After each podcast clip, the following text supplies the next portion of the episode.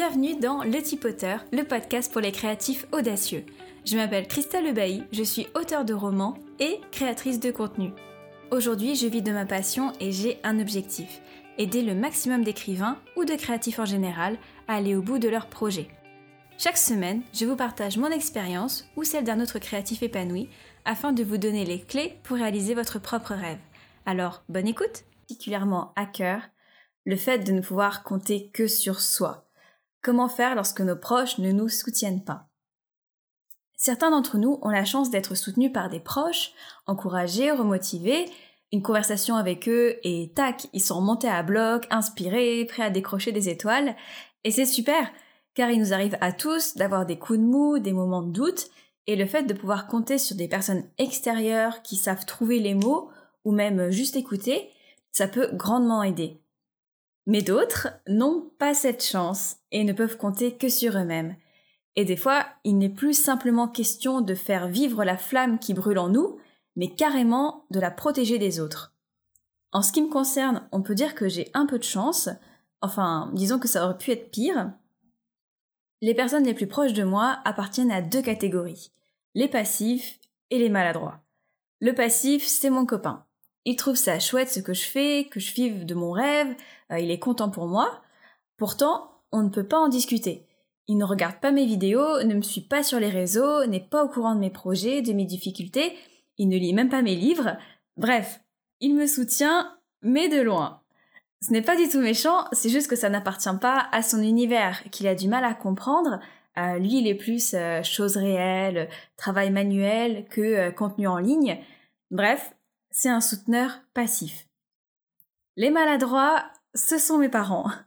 J'aime mes parents, ils m'aiment aussi, c'est une certitude, mais ce sont de grands angoissés le genre à penser qu'il vaut mieux faire du métro boulot dodo pour assurer sa retraite que poursuivre ses rêves et faire le grand saut dans l'inconnu. Les livres que j'écrivais, c'était juste un hobby.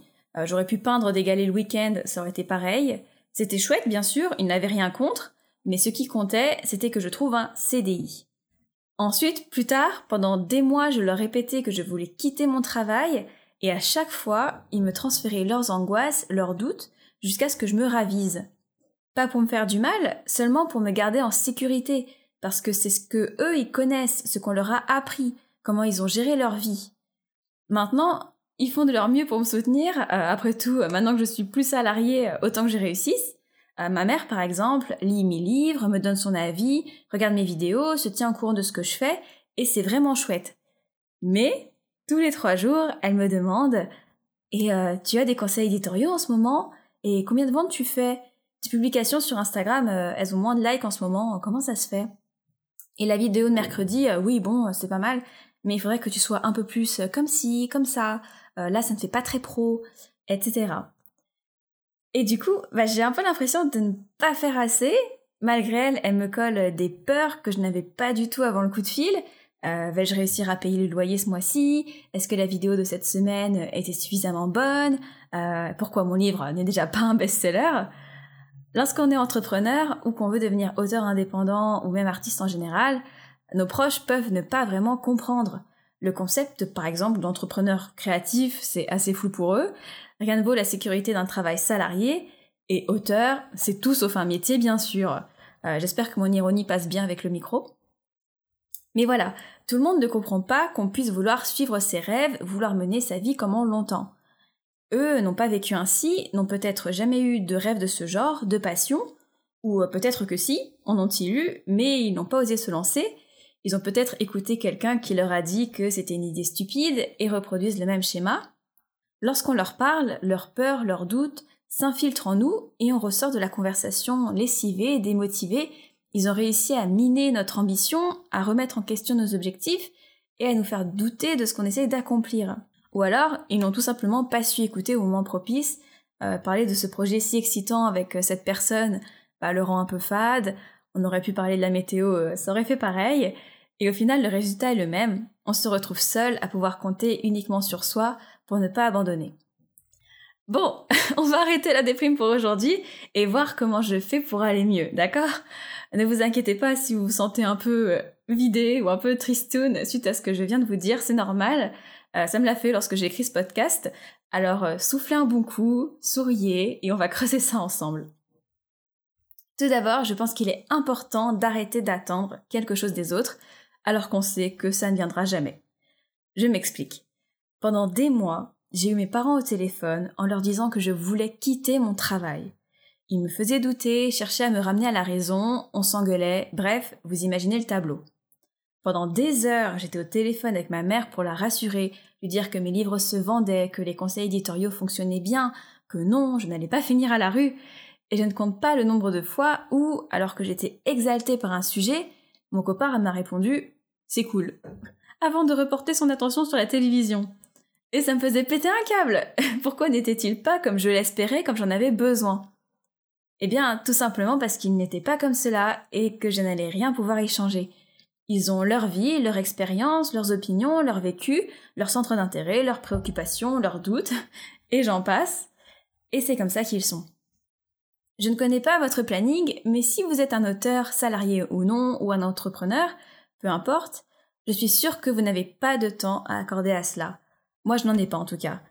Vous ne pouvez pas convaincre ces personnes en leur répétant les mêmes choses, en prenant sur vous pour les rassurer, alors que c'est votre vie qui est en jeu. Vous ne réussirez pas. La seule chose qui les fera peut-être changer d'avis, c'est de vous voir réussir. Et encore, certains ne seront sans doute pas convaincus et continueront de vous lancer des pics au repas de famille. Mais ce n'est pas important. Ce n'est important ni pour vous, ni pour votre projet. Votre job n'est pas de convaincre votre entourage, de lui faire accepter votre vision des choses ou de le faire s'intéresser à ce que vous faites. Votre job, c'est de commencer ce manuscrit, de le terminer, de l'envoyer à des éditeurs ou de l'auto-publier, de vous lancer dans vos projets peu importe ce que c'est, et d'atteindre vos rêves. C'est ça votre mission. Et tant pis pour ceux qui ne comprennent pas ou n'agissent pas comme vous le souhaitez, parce que au final, ça ne concerne que vous. Pour eux, ce n'est pas important. Ils n'y penseront plus demain, dans 5 ou 10 ans. Mais vous, si vous abandonnez à cause de ça, ça vous travaillera toute votre vie. Arrêté de dire je vais quitter mon travail, je vais auto-publier mon livre, je vais lancer ma chaîne YouTube, et je l'ai fait. Puis j'en ai averti les autres. Et c'est pas une blague pour le travail, ça s'est vraiment passé comme ça, mais on en reparlera un autre jour. Je ne perds plus de temps à essayer de rassurer ceux qui s'inquiètent autour de moi, j'écoute la conversation, euh, je ne parle plus de mes projets à ceux que ça n'intéresse pas. En gros, tout ce qui pouvait me plomber moralement dans mon entourage a été supprimé, ou je travaille encore dessus. Et ça fait du bien, vraiment. Certes, on se sent seul lorsqu'on fait table rase de tout cela, on est au niveau zéro si vous voulez, mais au moins on n'est pas en négatif. On ne perd pas du temps, ni de l'énergie, ni de la motivation à convaincre les autres. Et petit aparté, euh, le fait d'arrêter d'essayer de convaincre les autres concerne également tous les petits dramas qu'on peut voir sur les réseaux sociaux. Les débats stériles sur la manière d'écrire, l'auto-édition ou les posts des frustrés qui déversent leur négativité en ligne, euh, pour ça non plus, je n'ai pas le temps. Il ne faut jamais dire jamais, mais si vous voyez un jour participer à une conversation sur des trucs aussi débiles, c'est qu'il y a un problème. Certains combats valent le coup, mais d'autres, je passe. Je n'ai pas le temps pour ça, et vous non plus, je pense. Ce qui compte, c'est votre état d'esprit, ce que vous avez accompli dans la journée, comment vous avez avancé sur votre projet, ou comment vous vous êtes reposé pour pouvoir décompresser et repartir en forme plus tard. Pendant que les balles pleuvent, autrement dit que vos proches disent que vous n'allez pas réussir, euh, qu'un mec raconte n'importe quoi sur Twitter, vous, vous rentrez la tête et vous bossez. Vous avancez.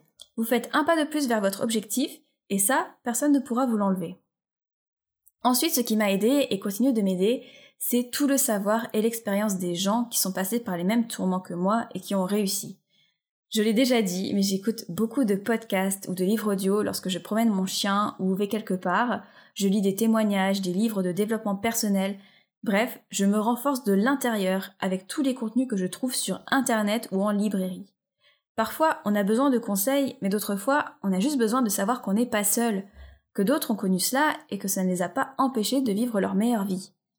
Bien sûr, je pense qu'il faut faire attention avec tout ça, car je pense qu'on peut vite se retrouver dans une espèce de bulle d'hyper-positivité qui, si un jour vole en éclats, pour je ne sais quelle raison, bah, peut faire très très mal. Mais je pense que ça reste un excellent moyen de consolider sa motivation et de nous remettre un bon coup de fouet dès qu'on se met à douter. Moi, je sais que ça marche énormément pour moi. Si je ne me sens pas trop bien, que j'angoisse, zou, je sors, je mets mes écouteurs, j'écoute un livre audio ou un podcast, et lorsque je reviens, ça va mieux. Si ce n'est pas un proche qui va me dire que je vais réussir, un inconnu fera très bien l'affaire. au lieu qu'on me mette des angoisses ou qu'on fasse ressortir mes peurs, on va insister sur mes qualités, ce que j'ai déjà accompli, et me montrer comment dépasser tout ce qui me bloque. Et pareil, je vais chercher des gens sur les réseaux sociaux, par exemple, qui partagent mes ambitions, traversent les mêmes doutes, et ensemble, on va pouvoir constituer un maillage assez solide pour que tout le monde tienne jusqu'au bout. Personne ne vous dit de rester avec les mêmes personnes. Vous pouvez en chercher d'autres qui comprennent ce que vous traversez et qui vous donnent envie de vous dépasser, d'aller au bout de vos projets. Qui comprend mieux un auteur qu'un autre auteur? Certes, on n'est pas psy, mais il suffit de se promener sur les réseaux sociaux ou les plateformes de contenu pour savoir qu'on n'est vraiment pas seul, que des tas de gens sont passés par là, qu'ils ont quelque chose à dire à ce sujet et que le soutien qu'on cherche peut se trouver ici. Bien sûr, éloignez-vous des personnalités toxiques et des conversations stériles. N'acceptez pas virtuellement ce que vous affrontez déjà dans la vraie vie. C'est à vous de choisir ce qui entre ou non dans votre espace, ce que vous prenez ou vous laissez de côté. Vous ne pouvez pas changer les autres autour de vous, mais vous pouvez vous adapter, définir quelles sont vos limites, ce que vous acceptez et ce que vous refusez. C'est ce qu'il va falloir garder de l'épisode d'aujourd'hui. Vous ne pouvez pas changer les autres, alors arrêtez d'essayer, ce n'est pas votre mission, ne perdez pas d'énergie là-dedans. Vous ne pouvez pas changer les autres, mais vous pouvez changer votre comportement. Décidez de ce que vous laissez vous atteindre et ce que vous refusez dans votre espace. Mettez toutes vos forces dans votre projet, cherchez du soutien ailleurs si vous en avez besoin. On ne se connaît pas, mais voilà, moi je vous soutiens. Vous voulez créer quelque chose, vous êtes en train de le faire, c'est génial. Continuez comme cela. Plein de gens n'ont jamais rien créé de leur vie et ne comprennent pas ce que vous faites. Ce n'est pas grave. Moi et tous ceux qui écoutent ce podcast, on vous comprend et on vous soutient. Voilà, c'est tout pour aujourd'hui. J'espère que cet épisode vous a plu. Si c'est le cas, n'oubliez pas de mettre une note sur votre plateforme d'écoute ni de vous abonner. Je vous dis à la semaine prochaine. Bye. Merci d'avoir écouté cet épisode. Pour d'autres témoignages, n'hésitez pas à vous abonner à ce podcast. Et si vous recherchez des conseils d'écriture, de publication ou de promotion pour votre ouvrage, je vous encourage à aller voir ce que je propose sur ma chaîne YouTube ainsi que sur mes réseaux sociaux. Vous trouverez tous les liens en description. À très vite